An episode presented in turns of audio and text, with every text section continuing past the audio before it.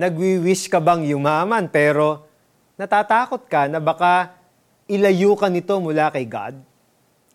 Bilang Christian, mali ba ang bumili ng malaking bahay, ng flashy cars, o magkaroon ng maraming businesses? Kasalanan nga ba ang pagyaman? Well, kailangan natin maintindihan ang biblical stewardship. Ito ay ang pag-acknowledge na lahat ng bagay sa mundo ay pag-aari ng Diyos at ipinagkatiwala niya ang mga ito sa atin. Kaya kahit ang gadget na ginagamit mo para mabasa ang devotion na ito ay kay God. Dahil siya ang lumikha sa mga tao na nakaimbento ng gadgets na yan. Siya pa rin ang may-ari niyan. So, kung si God ang may-ari ng yaman sa mundo, paano ito naging masama? Sabi sa Bible, hindi tayo maaaring maglingkod sa Diyos at sa kayamanan. Ang ibig sabihin, stewardship is determined by the state of our hearts. If we are aiming to be rich just for our own pleasure, then we could say that wealth is our master. What God wants us to be is a blessing to others, especially to the needy. Matutulungan natin sila through the riches that God has blessed us with.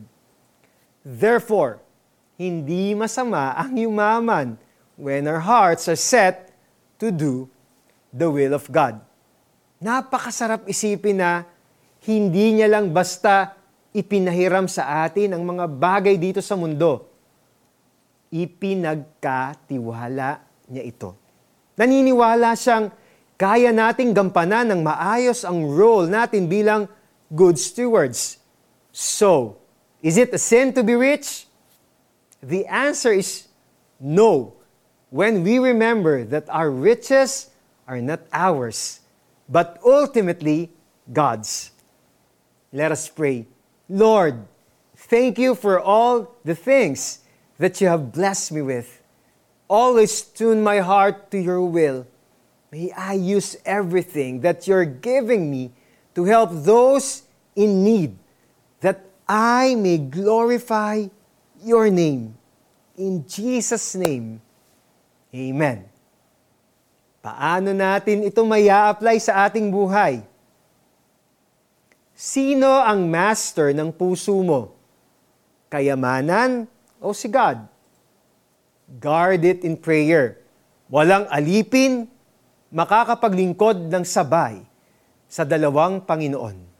Sapagkat kapopootan niya ang isa at iibigin ang ikalawa.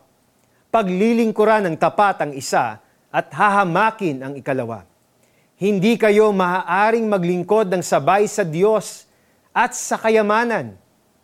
Matthew chapter 6 verse 24.